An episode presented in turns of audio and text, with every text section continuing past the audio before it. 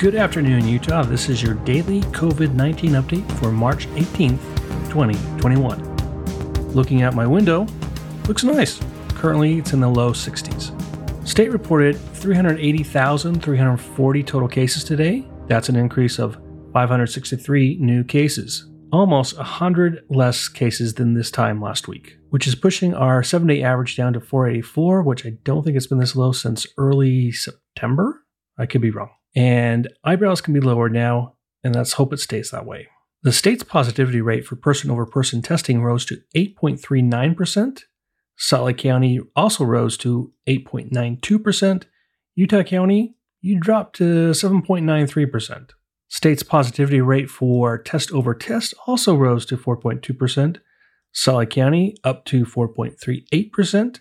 Utah County, you dropped to four point two three percent. The state reported five deaths today. On the vaccine front, it's being reported that starting Wednesday, March twenty-fourth, vaccines will be open to all age groups starting with sixteen-year-olds. Check Utah's vaccine website for more details. The link for that site is in the episode notes. Over twenty-five thousand people across the state received a shot yesterday, bringing the total amount of vaccines administered to one million eighty thousand, thirty-nine people. Salt Lake County, thirteen point one percent of the population is fully vaccinated, twenty-four point one percent have one shot. Utah County, you're still lagging behind the rest of the state in getting your shot. Very frustrating. nine point seven percent of Utah County is fully vaccinated, which is a small increase.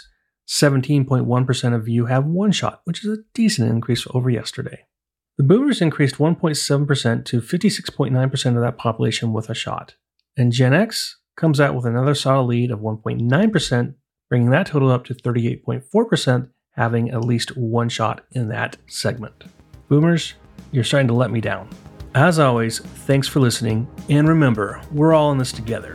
I wear a mask to protect you, you wear a mask to protect me, wash your hands, keep physical distance, and until tomorrow, stay safe and stay sane.